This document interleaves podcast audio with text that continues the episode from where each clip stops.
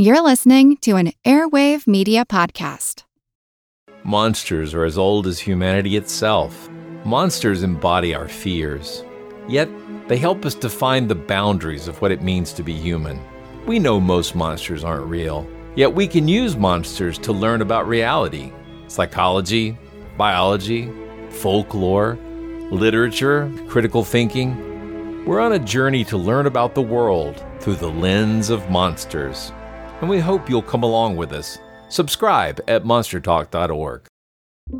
Get ready to geek out. The Wired Science Podcast explores all the latest and greatest in science everything from strange diseases and biological breakthroughs to interesting tech and mysteries in outer space. Listen to Wired Science today, wherever you get your podcasts. That's Wired Science, wherever you get your podcasts. The scientific method has given us germ theory, the understanding of the atom, a model for photosynthesis, as well as unlocking the secrets of how stars work. And without germ theory, we wouldn't be able to explain the origins of the cold that you have right now. Well, I, I guess it was germs. Anyhow, this is all the result of theory, experiment, trial, and error. But sometimes things get stuck on error. Whoa! Darn! It's always hard for a historian of science to sit back and say this was a blunder because many things that seemed perfectly like a good idea at the time now seem like a lot of blunders.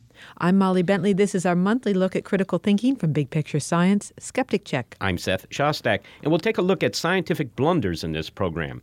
Remember cold fusion? Also, how to tell fumbles from faux science from fraud. But first, brains on vacation. Hey, this time off is just what I needed. Could you pass the sunblock? My medulla is getting a bit pink. Watch the sand. Grit in your hippocampus is a bummer. Ah, I can feel my neurons relaxing already. When our cerebellums go on extended lunch break, skeptic Phil Plait gently nudges them back to work. In this case, a recent article in the Journal of Cosmology made an extraordinary claim that a meteorite found in Sri Lanka in December 2012 contained evidence of life, presumably from another world. A group headed by Chandra Wickramasinghe, the director of the Buckingham Center for Astrobiology at the University of Buckingham, claims to have found proof of extraterrestrial biology. But astronomer Phil Plait not only raises a skeptical eyebrow at the claim of alien life, but at the origins of the rock in which it was supposedly found. So, Phil, evidence for life in space, but really literally life in space, born on a chunk of rock from the sky? Yeah, not so much, as it turns out. Uh, what we found here is actually evidence for life, but not in space, and maybe didn't even come from space. And what I'm talking about is a paper that came out by a man named Wick Wickramasinghe and a team of other scientists who claim to have found diatoms in a meteorite. And diatoms are really simple plant life, like algae, that surround themselves with a hard shell, like silica, like sand. And they, they have this paper, and there are pictures in the paper, and it looks like diatoms are stuck in this rock. Okay, so this paper comes out with some photos of uh, what the inside of this meteorite, and there are these little diatom looking things in there? That's right, and we've seen stuff like this before. The original Mars rock from 1996 had things in it that looked like they could have been alive at some time. And there have been reports like that since. But nothing like this, nothing that shows what really do. You know, when you look at these pictures, hey, they look like diatoms. But there's a, a series of problems with this claim. One is that they say uh, there's no chance that the rock could have been contaminated from earthly diatoms. And, and that's just simply not true. Uh, they claim that these things are fossilized and therefore very old but there's no evidence that these things are actually fossilized. They could have been stuck in there for minutes or days or weeks. We just don't know. And there's a lot of other things like that that are wrong with this analysis as well. Well, I'm told that these photos are pretty convincing. I mean, here's here's a microscopic bit of that rock and you see these little diatomic kind of things. I mean, they look pretty neat. They look like, I don't know, they're clearly biological. Okay. But the usual worry is indeed contamination by you know the fact that this rock has sat on the ground for a long time and I don't know rainwater has gotten into it, mud has gotten into it, somebody's gotten into it. Uh, how long was this rock sitting on the ground? Well, they claim they got to this rock right after it fell. There was a bright meteor that was seen on December 29, 2012, and they got to it relatively quickly, sent it back for analysis, and, and therefore there couldn't have been time for it to be embedded with diatoms. Now, that may be all well and good, but the big problem with this entire paper is they don't really prove that this is a meteorite. They just said they went to the site, they found this rock and picked it up, and then they just kind of claim it's a meteorite, but they claimed it was part of the Blarney Stone or the tip of the pyramid or anything. They don't prove it's a meteorite. They don't prove it's from this particular fall. And given that it has these diatom like things in it, you know, it's up to them to show that this is absolutely 100% a meteorite from this known meteor event. Well, they saw it in the sky, but but nobody saw it fall and land there where they picked it up, right? That's correct. And there's no indication in the paper that they uh, triangulated on this, that they had multiple eyewitnesses to show which direction the meteor came in so that they could try to figure out where this thing fell. They just claimed they went to this town and they looked down, they saw a black rock and they picked it up. And then the next thing you know, it's a meteorite. But you know, I can I can go out at night and see a, a, shooting star in the sky and then pick up a rock in my backyard and claim it's a meteorite. And my claim is just as strong as the one in this paper. But surely they must have shown this rock to a meteorite specialist. There are plenty of people who study these things and can say, look, that's a rock and that's a meteorite and that's a rock and that's a. Right?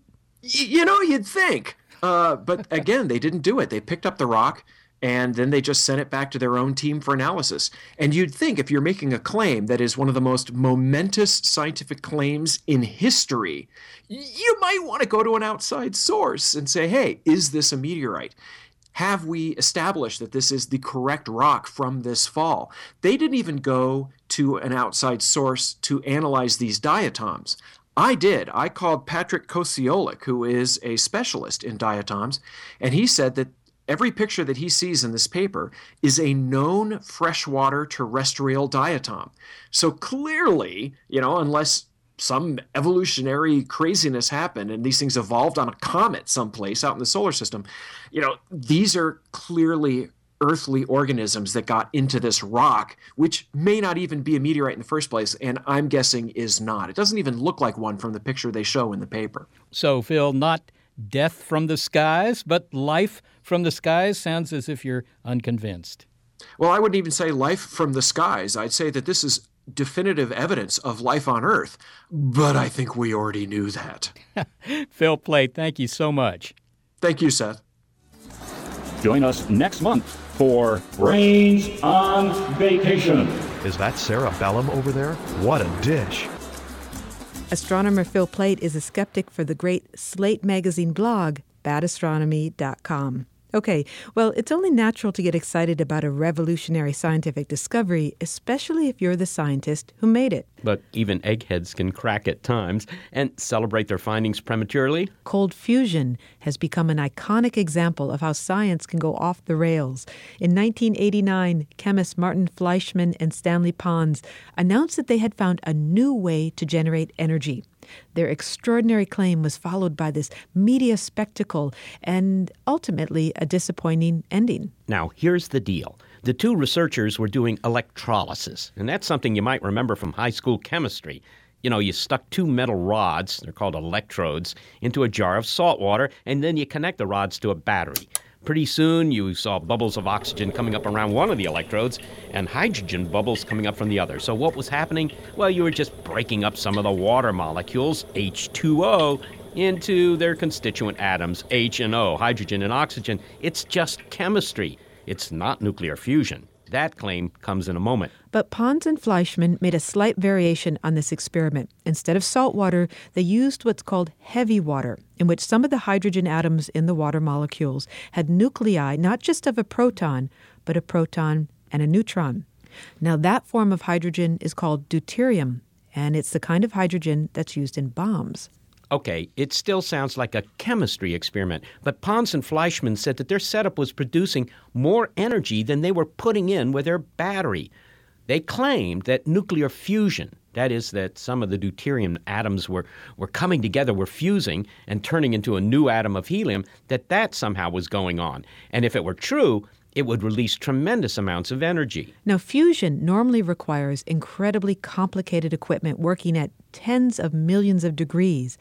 But this experiment could fit on a tabletop and run at room temperature. So, if it really was cold fusion, well, that would change the world. Cheap energy for all. David Goodstein, a physicist at the California Institute of Technology, says that Martin Fleischmann, who died in August 2012, and Stanley Pons were good scientists, but their science announcement was premature.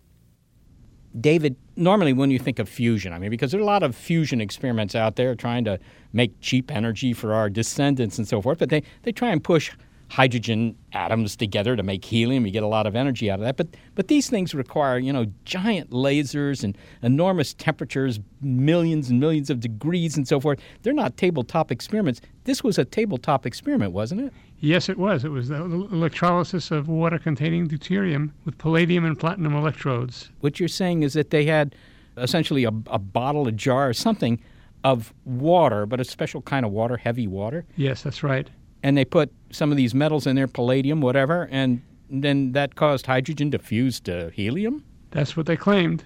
But they were doing chemistry, not high energy physics. Yes, they, they were chemists, that's right. So, does that make any sense from the standpoint of a physicist? Well, no, it makes no sense whatsoever, but it's always possible that they've discovered something entirely new. You've got to suspend disbelief and look into it.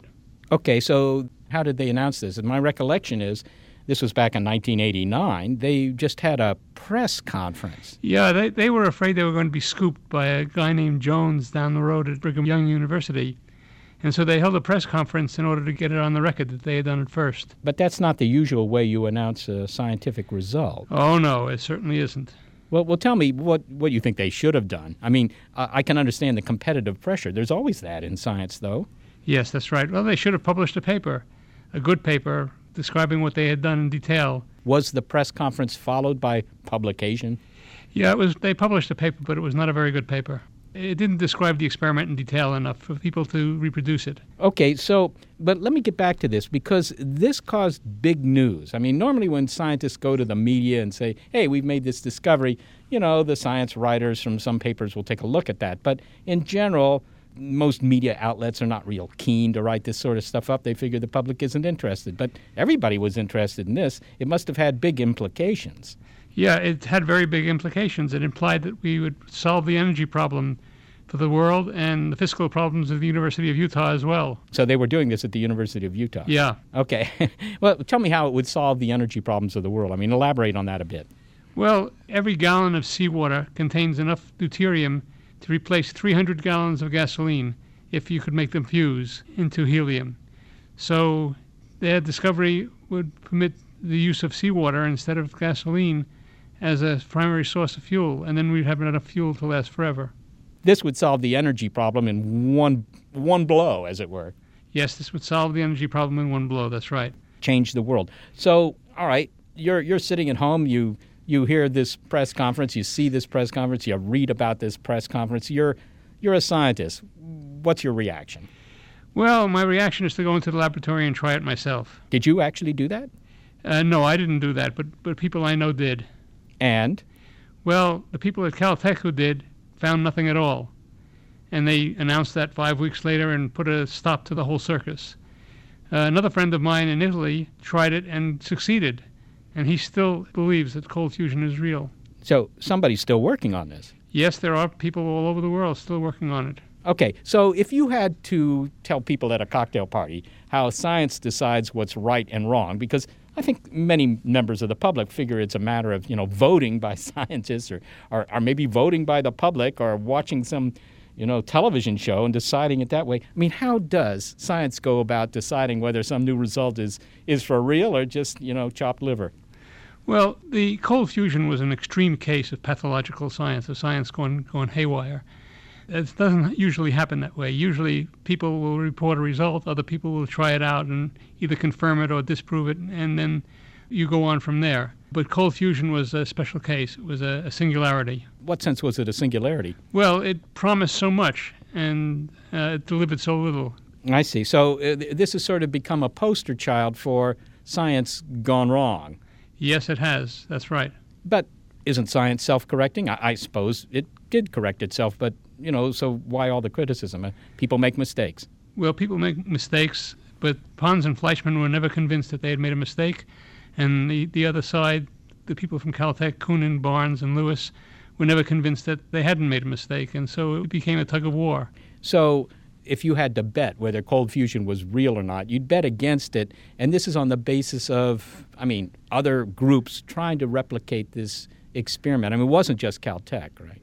It wasn't just Caltech, no. And everybody who tried to replicate the experiment either got positive results and held a news conference or got no results and quietly went on to other things. That's a terrible way of doing science because uh, you don't get a clear view of what's going on. Well, if we put you in charge of the cold fusion world, what would you have told people to do? Uh, to try it and tell us whether they succeeded or not. But it sounds like they did try it. Well, the guys at Caltech tried it and told us. The other people around the world who tried it and failed didn't tell us. Oh, I see. Okay, so you're saying that in fact there there were a lot more negative results than positive ones, but the negative ones were just not published. Yes, that's right. And there have been some positive results since then, but they're sporadic. They're not dependable. They they don't work every time. And as long as they don't work every time, it's not a useful product. Well, finally, David, would you typify the whole cold fusion event as bad science or just wrong science, and what would the difference be? Well, I don't know that it's bad science or wrong science. It could still turn out to be right. We don't know yet. So I, I won't pass judgment on it. But you're betting for or against it? Well, I'd bet against it, but that's my prejudice. All right. Well, David Goodstein, thank you so very much for talking with me. Oh, it's my pleasure. David Goodstein is a physicist at the California Institute of Technology.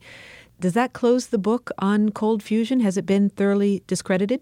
Well, I would not say thoroughly discredited. There are still some research groups who think that something was going on that uh, we still don't quite understand, but something was going on that might still be useful in producing energy, that there's some sort of low energy nuclear process going on there that Pons and Fleischmann didn't recognize, but that might still turn out to be incredibly important. So there are some groups still working on it. And maybe one day it's possible that Fleischmann and Pons will be vindicated. It, you know, it could happen. It could happen.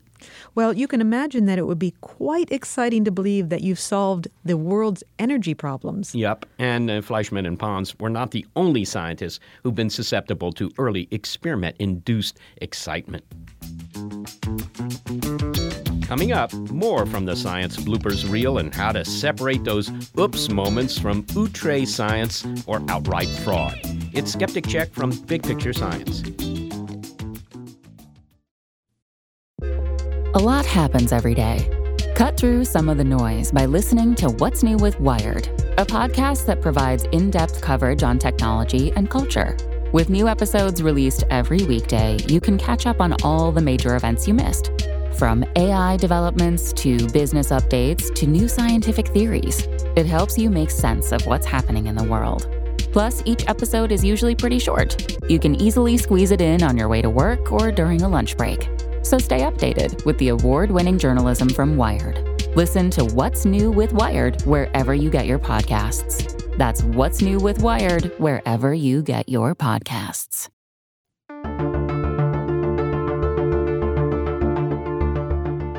Science marches on, and it has been enormously successful, helping us understand that the Earth pirouettes around the Sun, not the other way around, and that the atom is mostly empty space, and that heredity is neatly packaged in strands of winding DNA. But even during that steady march, there have been stumbles.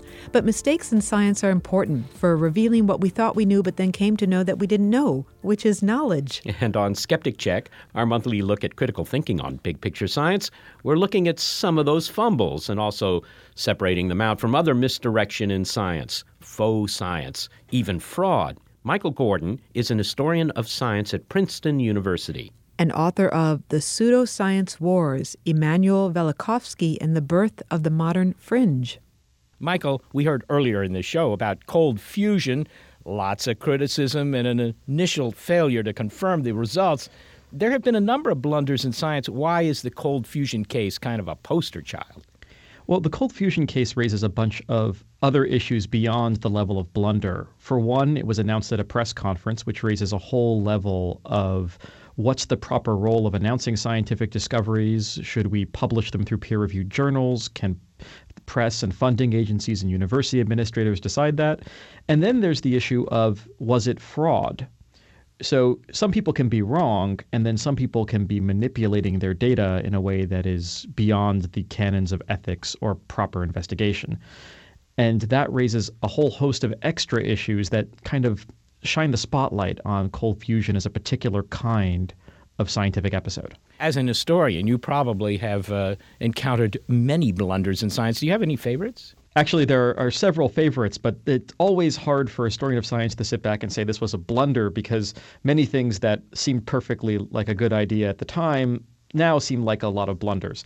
So, good example of this is say Galileo's presentation to the church about why the earth moved around the sun. And he thought he had a great explanation for this, which was that you can tell that the earth moved around the sun because that explained the tides. And he had this very elaborate theory of the tides, which it turns out is completely wrong. And it was demonstrated to be completely wrong at the time, and it's part of the reason that the church authorities did not find his argument persuasive.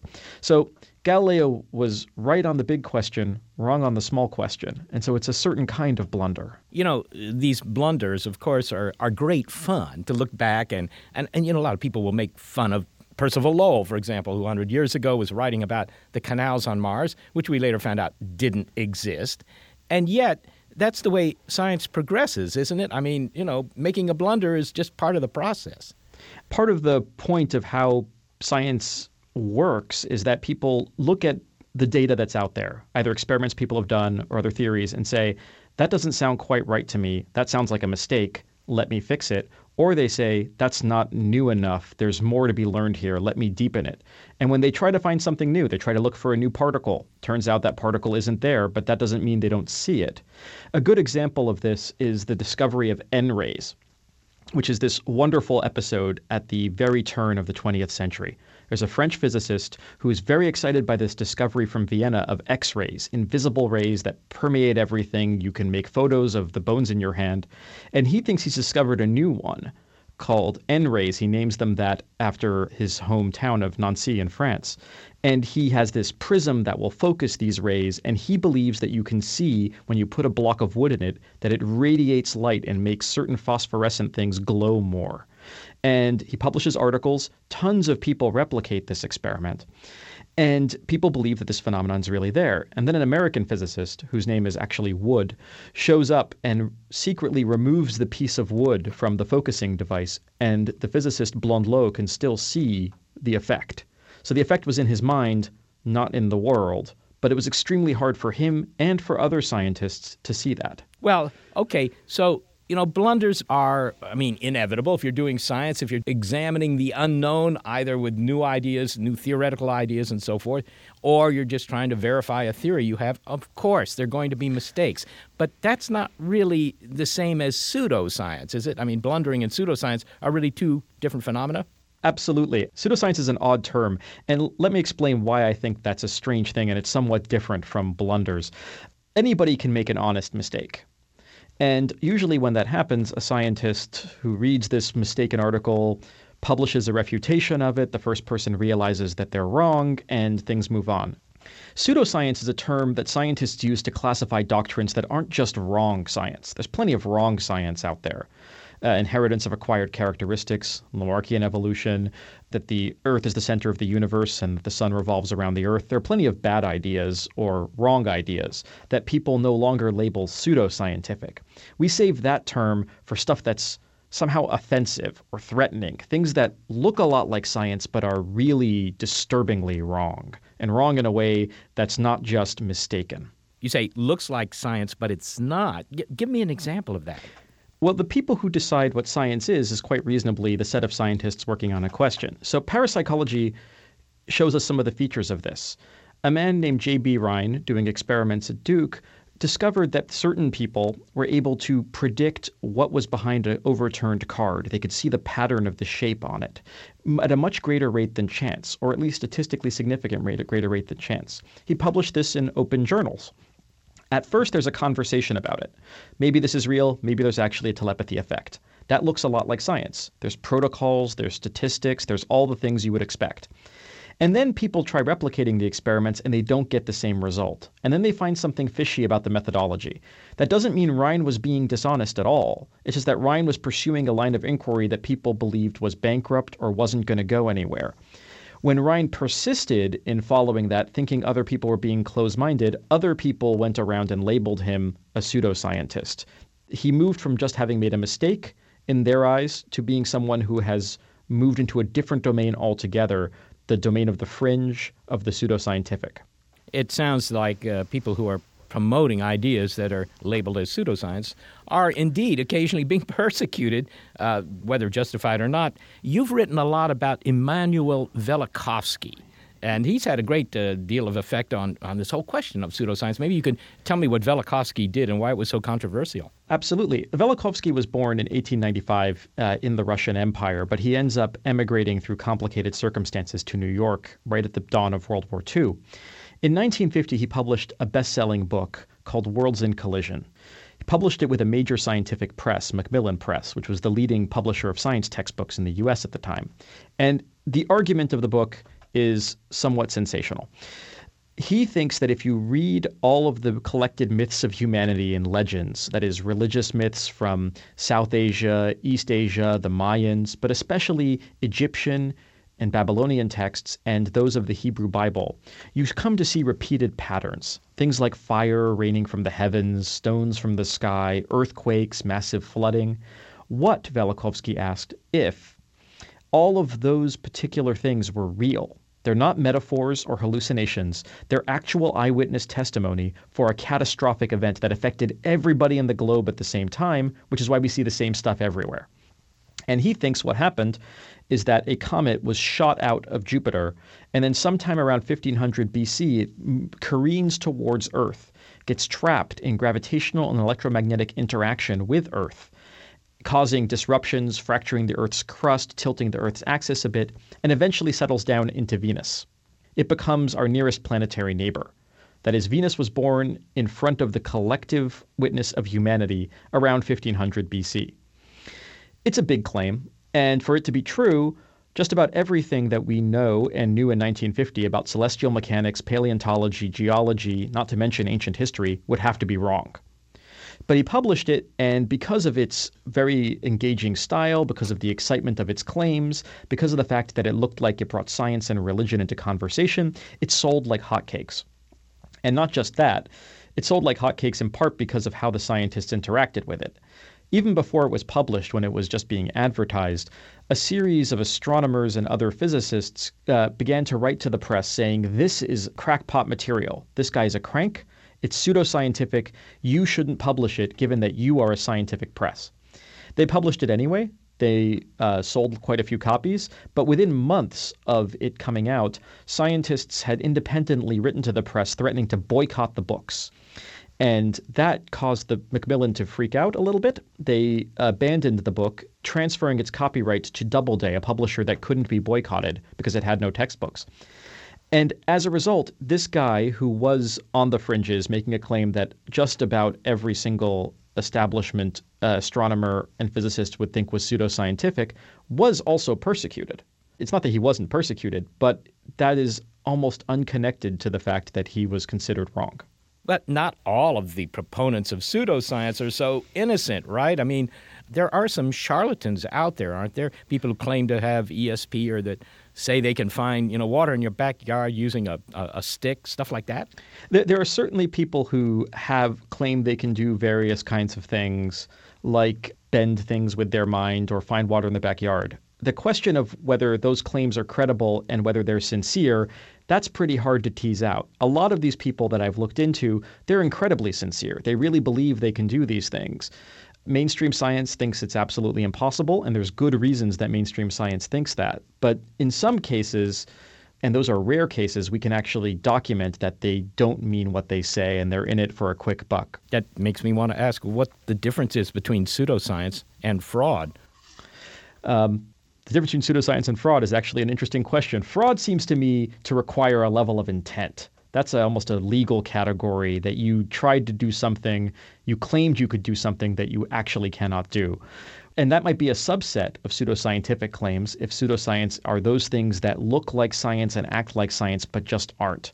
But that doesn't mean that all pseudoscientists or all people who are labeled pseudoscientists are guilty of fraud. So, what might be fraud in, in contrast to pseudoscience? Well, within the last decade, there was this researcher in South Korea who claimed that he could clone stem cells, and he later admitted that he had fabricated those experiments, as had a man named Schoen at Bell Labs who reproduced the same graph in every single article he reproduced based on experiments that he had never done. He knew he was doing it wrong. He knew he wasn't being truthful. That's fraud. Well, Michael Gordin, thank you so very much for talking with us. Thank you very much. It's been a pleasure to be here. Michael Gordin is professor of history at Princeton University. He's the author of The Pseudoscience Wars, Immanuel Velikovsky and the Birth of the Modern Fringe. Hooray for Hollywood! That phony super Hollywood! All right, everybody, this is a reality check. Put your credulity on the table. Well, if there was ever a need for. Uh, check, please. Could I have my reality check, please?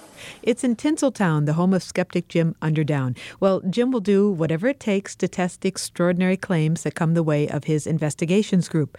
But he may have just topped himself with a television appearance on the Dr. Phil show. Now, Dr. Phil's producers said they were skeptical of psychic ability and they want to evaluate those who claim to have it. So Jim agreed to their scheme of having him pose as a psychic himself. Can you see what's coming? It's a Hollywood reality check.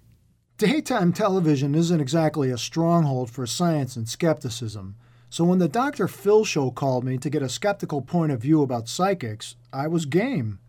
A number of self identified psychics would be on the show, and I could help test their extraordinary abilities. Plus, the producers told me that Dr. Phil himself was very skeptical. My independent investigations group has been testing psychics for over 13 years.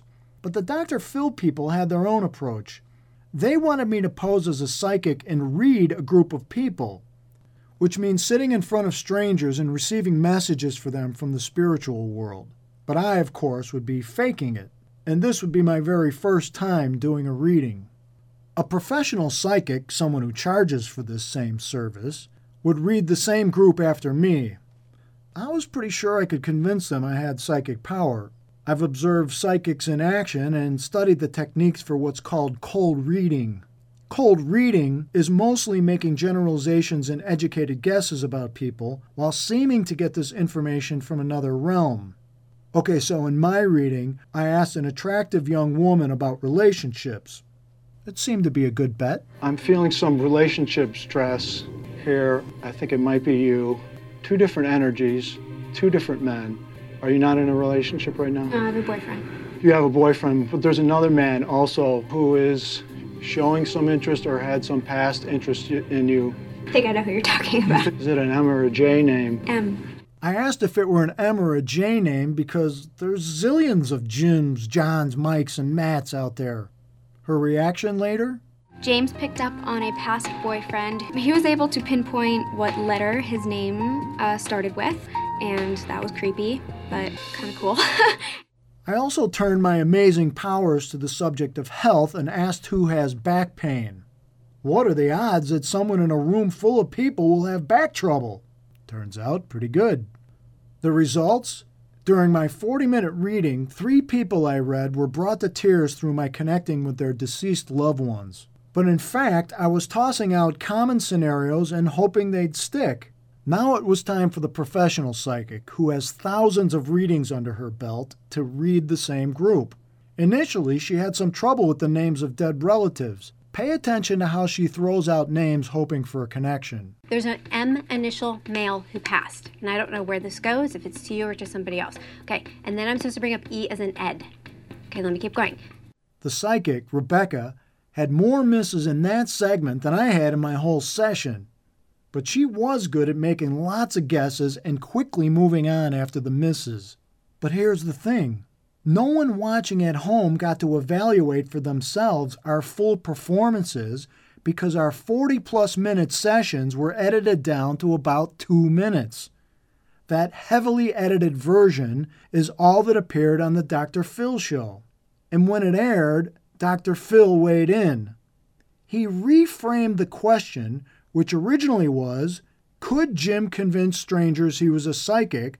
to Who was the better psychic, Jim or Rebecca? She did get some good hits, but I never said I could cold read better than a psychic who's had thousands of hours of experience. My point, and the reason I appeared on the show, was that I could convince strangers I had psychic powers, and there's no doubt that some of them were convinced. The guess among scores of guesses the psychic made that seemed to impress Dr. Phil the most was when she said the word hummingbird. When she threw out the word hummingbird, she had no idea how that might be relevant to someone in the group. Would it mean that someone in the room likes hummingbirds, saw a hummingbird once, hums a lot? What? It, it could be anything. Turns out it meant something to a woman in the second row. I'm supposed to talk about a hummingbird. Oh my god! That's my tattoo. Nice. But hummingbird was one in a long series of words the psychic had mentioned, hoping to connect with the audience. This one did. See, if the psychic had had genuine abilities, why didn't she simply say, I sense a blue and red hummingbird tattoo on the left shoulder of the woman in the second row that she got when she was 12 in New Orleans? Now that would have been impressive. So the next time you sit down for a psychic reading, ask for specifics that just apply to you. Now I'm sensing I'm sensing hunger. Someone out there is thinking about food. Does dinner mean anything to anyone? How about lunch? Jim Underdown is executive director at the Center for Inquiry in Los Angeles. I see. I see. Well, who knows what I see? I mean, I have no idea. But that ignorance may be my strongest suit. Why the I don't have the faintest is the driving force of science. It's Skeptic Check on Big Picture Science, but don't take our word for it.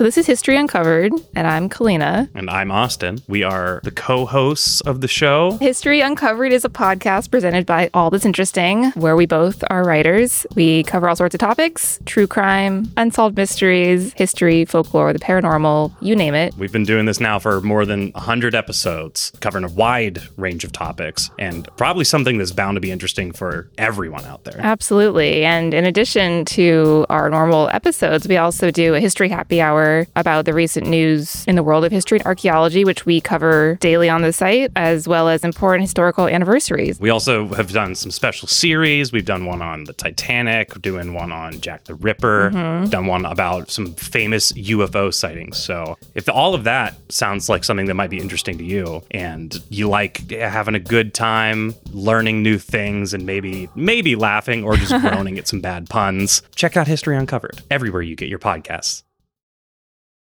Follow the yellow brick road. Follow the yellow brick road. Follow, the yellow brick road. So, science is not just a straightforward walk down the yellow brick road to truth. And as a result, yes, sometimes it's exciting and invigorating, other times it's monotonous or exasperating. Sometimes it's rewarding, and sometimes it's just humbling. Because when you get right down to it, scientists are dealing with really big questions like, you know, how do cells divide or what's the definition of consciousness? And scientists make mistakes along the way, as we've heard. But neuroscientist Stuart Firestein would say that those mistakes could be the best thing that happened to scientists. If you correct for them, they put you on the right path. But also, science is not just knowing what you know, but maybe more importantly, he says, knowing what you don't know. He's fond of the quotation attributed to Confucius The hardest thing of all is to find a black cat in a dark room, especially if there's no cat. That quotation opens the first chapter of his book, Ignorance How It Drives Science. Stuart, now you're the author of Ignorance How It Drives Science. Let me begin by asking you what you don't know. Oh my goodness! Well, that's the whole show right there. That'll take forever. Uh, I don't know about so many things. Of course, I run a laboratory at Columbia University, and we study the brain. Particularly, we study the olfactory system, the sense of smell. And I'm attracted to the olfactory system and the sense of smell, not only because it's sort of cool, I have to admit, I, at least I think so, but because there's so much we don't know about it. uh, especially compared to many of the other sensory systems, in particular vision, for example. I'm going to push you on this a little bit. Give Mhm. me a question, something that you don't know about the olfactory system. Ah, well, we still don't quite understand in the olfactory system how it is we're able to detect such a wide variety, such a diversity of chemicals and such a large number of them. Small molecules, which we typically call odors, of course, but there are well over 100,000 of these molecules that we know, and probably more that we don't yet know.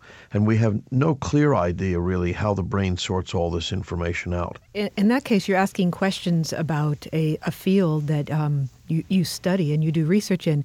I'd, I'd like you to ask a couple questions uh, and betray or, or flaunt your ignorance in another area. Can you give me something that you don't know about, say, astronomy or cosmology?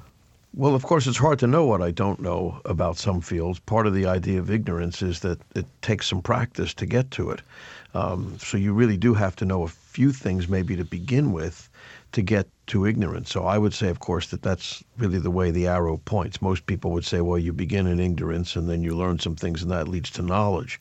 But I would say the more important direction of the arrow is that that knowledge, the better the knowledge is, the more it points to ignorance, the more it tells you what it is you don't know. One question in cosmology that I don't know. Um, well, I guess I don't know where the dark matter is, but nobody knows that, of course. So I think that's probably the burning question in cosmology the idea of dark matter and dark energy, and this weird thing that, that over 90% of the matter in the universe, we're not we can't be sensible of it. We have no idea where it is or what it is. It may be all around us. It, it may be put off in a corner somewhere, but we don't know. We just know there's not enough of it to explain gravity. Well, I'm pressing you on this because I think one of the points of your book is that we need to feel more comfortable asking these kind of questions. Uh, scientists do, but all of us do, being able to ask what it is that we don't know and we'd like to know more of. And as you just alluded to, there are different kinds of ignorance. There's the ignorance because you haven't bothered to look up or do any research on something of some basic facts. But then there's a another kind of ignorance that we should feel proud about. And, and what are the two different kinds of ignorance that you talk about? Well, of course, there's there is the first kind, like you said, that's just sort of stupidity or a willful, uh, willful stupidity, uh, ignoring facts and data and things of that nature. But then there's the better kind of ignorance. I think what what has been called thoroughly conscious ignorance, uh, the kind of ignorance that leads to better questions, that leads us down interesting paths, that leads us to explore more deeply uh, what it is we think we know already. And that kind of ignorance, this thoroughly conscious ignorance, the, that's really what makes science go forward. That's what we all care about. Well, isn't it somewhat intuitive, though, to say that science is driven by ignorance? In other words, by, by what we don't know? Of course, it is intuitive. In some ways, it's almost trivial. Of course, science is about what we don't know, but is that the way we teach it? Certainly not. We teach from huge textbooks, we use encyclopedias. I fear that the, the general public feels that they have no access to science anymore because it's this huge pile of facts. So, somehow or another, I think we've come to a model of science to believe in a, a kind of science that I call the accumulation version of science. It is this huge, impregnable pile of facts to which we keep adding new ones every day. So I do teach a class called Ignorance now at Columbia, in which I invite scientists to come in and talk to students for two hours in an evening about everything they don't know, or at least some of the things they don't know, and what it is about those particular things that's important to them. Why not knowing this particular thing is more important than not knowing that particular thing. Because how a scientist makes the choice of what question he or she will ask is really the key to the, their career and the success of their career, probably as well. Well, there's an example that you cite in the book about how keeping the right kind of open mind can lead to these better questions. And you talk about the work of Diana Reiss, who studies dolphins. And how is it that she approaches her work with dolphins that you find an example of sort of brilliant question asking? So the interesting thing about her work, I, I, guess I should say, by the way, because apparently it's not so clear in the book, although I never tried to hide it, that she's my wife as well. so that you, you that did might not, hide it well. Well, she's in the acknowledgments. If you check the acknowledgments, I acknowledge her as my wife, but I but that's not really what I wanted to talk about in the in the book and her work. So, but it turns out she is my wife. But she came to the ignorance class one evening. I roped her into it, and she talked quite a bit about this. And I do think it's a perfect example of it her interest is in dolphins and in dolphin cognition. What is it that they're thinking? Do they think? Uh, what could a dolphin mind be doing? They have these big, huge brains. They seem to have complicated social structures and are able to participate in complex behaviors. They learn. They do all sorts of interesting mental things. The question is, wh- what's going on in there? Is it anything like what goes on in our heads, or is it something totally different? And the way she approaches this is to let the dolphins try and give her an answer. So you could try and do all kinds of tests and stick electrode. Well, you can't stick electrodes in their head; it's against the law. But even if it weren't, she wouldn't do that. Um, and and you wouldn't really learn anything much, I think, in the end either. You wouldn't learn what's going on in that brain, but her idea is to give them what she calls choice and control. So if you set up an experiment such that the dolphin can do certain things on its own and make choices and control its environment and then make choices about controlling its environment, then they begin to tell you something about what's going on in their head. So, in one case, one of the experiments she did is she was teaching the, the dolphin something or other, and I, I don't remember what it was, but she would feed it uh, parts of a fish, the, the front end of the fish or the middle end, but not the tail, because she had soon learn, learned that the dolphins don't love the tail of the fish. And that it, there were certain times when she would give a time out to the dolphin, where she would stand back 10 feet and not interact with it. And for a playful dolphin, that Yes. feels, feels like a child when you're sent to your room, I assume, something It's like exactly it's exactly what we do with children. We give them timeouts when they've misbehaved. And so, what happened next in this experiment? Well, so what was interesting about it was she developed this relationship with this dolphin and had learned, as you say, the dolphin didn't like the tails because they had these spines on them.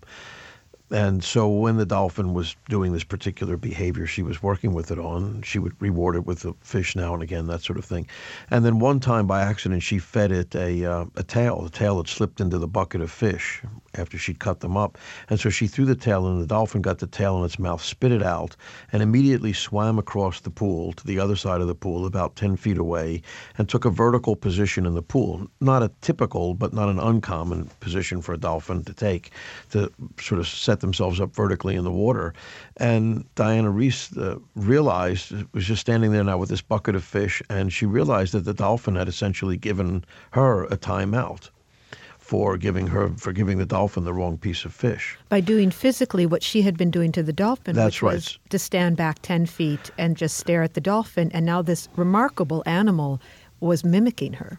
Yes, I'd say it's even deeper than mimicking. I'd say that the dolphin had come to understand some sense of relationship, what the rules of a relationship were. And, and how is this an example of reframing the sort of questions you're asking? In that the sort of questions she asked after that had changed. How so? That's right, because I think she realized at that moment that instead of using behavioral kinds of approaches with rewards of food or other sorts of things for the for the dolphin, that the animal itself, the creature itself, had something to tell her, and that she just had to set things up properly for the dolphins to tell her what was on their mind, as it were, rather than trying to extract it by some complicated behavioral sort of paradigm. You're really letting the animal give you a glimpse, I think is the word that Professor Reiss likes to use, a glimpse of its inner life. And if you're clever enough and observant enough, then a glimpse will be enough. And sometimes, if you're too focused on what you're trying to extract, you miss those moments that could open up entire worlds. I think that's precisely the point. That's an extremely important point. I say in the book at some point, maybe I make an overstatement that I hate hypotheses. Maybe that's an overstatement, but I don't really care for the idea of a hypothesis in science. And in fact, most good scientists don't really work with a hypothesis. We we poke around, we screw around, we play around, we look into things. But but a hypothesis can often bias your viewpoint, can bias what you see as good data and what you dismiss as bad data, instead of having a as open, um, uh, uh, as as willingly open a mind as possible. One of your, if not hypotheses, but one of your ideas uh, in the book is that we fear ignorance um, as individuals, in part because now we live in a world where there is so much information at our fingertips. Right, you're supposed to have command of answers for everything, and who hasn't been at a at a dinner with kids when someone jumps up and Google's a question that came up at dinner time in the middle of dinner, and we have a hard time saying I don't know. Yes, but it's the most crucial three words that you can utter at any point in your life, it seems to me, from the time you're a little child, right through to the, maybe the last three words would be best to utter just be, just before you pop off, because I don't know is the beginning of something, and I know is the end of something. So I guess it's a little scary to not know certain things, of course, but but it's much more interesting to not know. There's so much more. I've always said this about science. One of the things that attracts me to it is that there's so much more I don't know than I do know. I feel that there's a great deal of job security here. Uh, But doesn't it make you feel frustrated at times? Don't you want to get to a point in your life where you feel like you have command of a certain set of, I don't know, ideas or facts, which certainly you do as a neuroscientist, but does it feel to have so much open ended? Do you feel like, I don't know, that un- Overwhelmed a bit? overwhelmed? Well, I guess in some ways, yes, but in other ways, I, I like to think of ignorance as sort of not very different in some ways from infinity. You know, infinity whittles us all down to about the same size. It doesn't really matter whether you're a five four or six four or six eight. Uh, when you compare that to infinity, really, it's kind of all in the same scale, right? And ignorance is kind of the same way, I think, about knowledge. It whittles us all down to about the same size because we can all ask a question and we can all understand the question, which is what I like about ignorance. Stuart Firestein, thank you very much for speaking with us. It was my pleasure. Great conversation. Thank you so much. Stuart Firestein is a neuroscientist and chair of the biology department at Columbia University. He is the author of Ignorance How It Drives Science. Don't know much about history. Don't know much biology. Don't know much about a science book. Well, Seth, what is one big subject that you're ignorant of in astronomy, which you know a Well, lot? there are many, of course, but I think that the most fascinating right now is this, this idea that there may have been other universes before ours and others to come. Thanks to our non fumbling and bumbling production team Gary Niederhoff, Barbara Vance, and Rena Sheikh Lesko. Also, support from Rena Shulsky David and Sammy David and the NASA Astrobiology Institute. Big Picture Science is produced at the SETI Institute, and a big thanks also to our listeners. Your ears have been attuned to our monthly look at critical thinking Skeptic Check. This time around, Science Blunders. You can find more Big Picture Science on iTunes and through the link on our website. And while you're online, why not go to Facebook and become a fan of the program? You can leave your comments there as well. If you're a podcast listener but you prefer over the air radio because, after all, you feel it's more reliable, check out the listing on our website of radio stations that carry the program. And if your local station is not on that list, consider letting them know that you like the program. Uh, excuse me, waiter? Yes? Um, I'm looking over this reality check. Yes, sir. And it says confirmation bias. I didn't order the confirmation bias. Are you certain, sir? I distinctly ordered the irrational special, flawed evidence, marinated in logical fallacy, tossed into confusion of correlation with causation, that along with a side of raw oversimplification and a bowl of unsubstantiated assertion. I know what I ordered. Of course. I will remove it from your reality check. Thank you. My mistake. It seems the confirmation bias was ordered by that table. We, we ordered the confirmation bias. Yeah, what he said. Skeptic Check is brought to you thanks to a generous grant from the Trimberger Family Foundation. At the Trimberger Family Foundation, we hold that skepticism is a lamp that lights the way to truth. Trimberger.org. Tech moves fast. So keep pace with the Daily Crunch podcast from TechCrunch. With new episodes every day, this podcast will give you a quick overview on everything you need and should know about startups, new tech, regulations, and more. Listen to TechCrunch Daily Crunch now, wherever you get your podcasts. That's TechCrunch Daily Crunch, wherever you get your podcasts.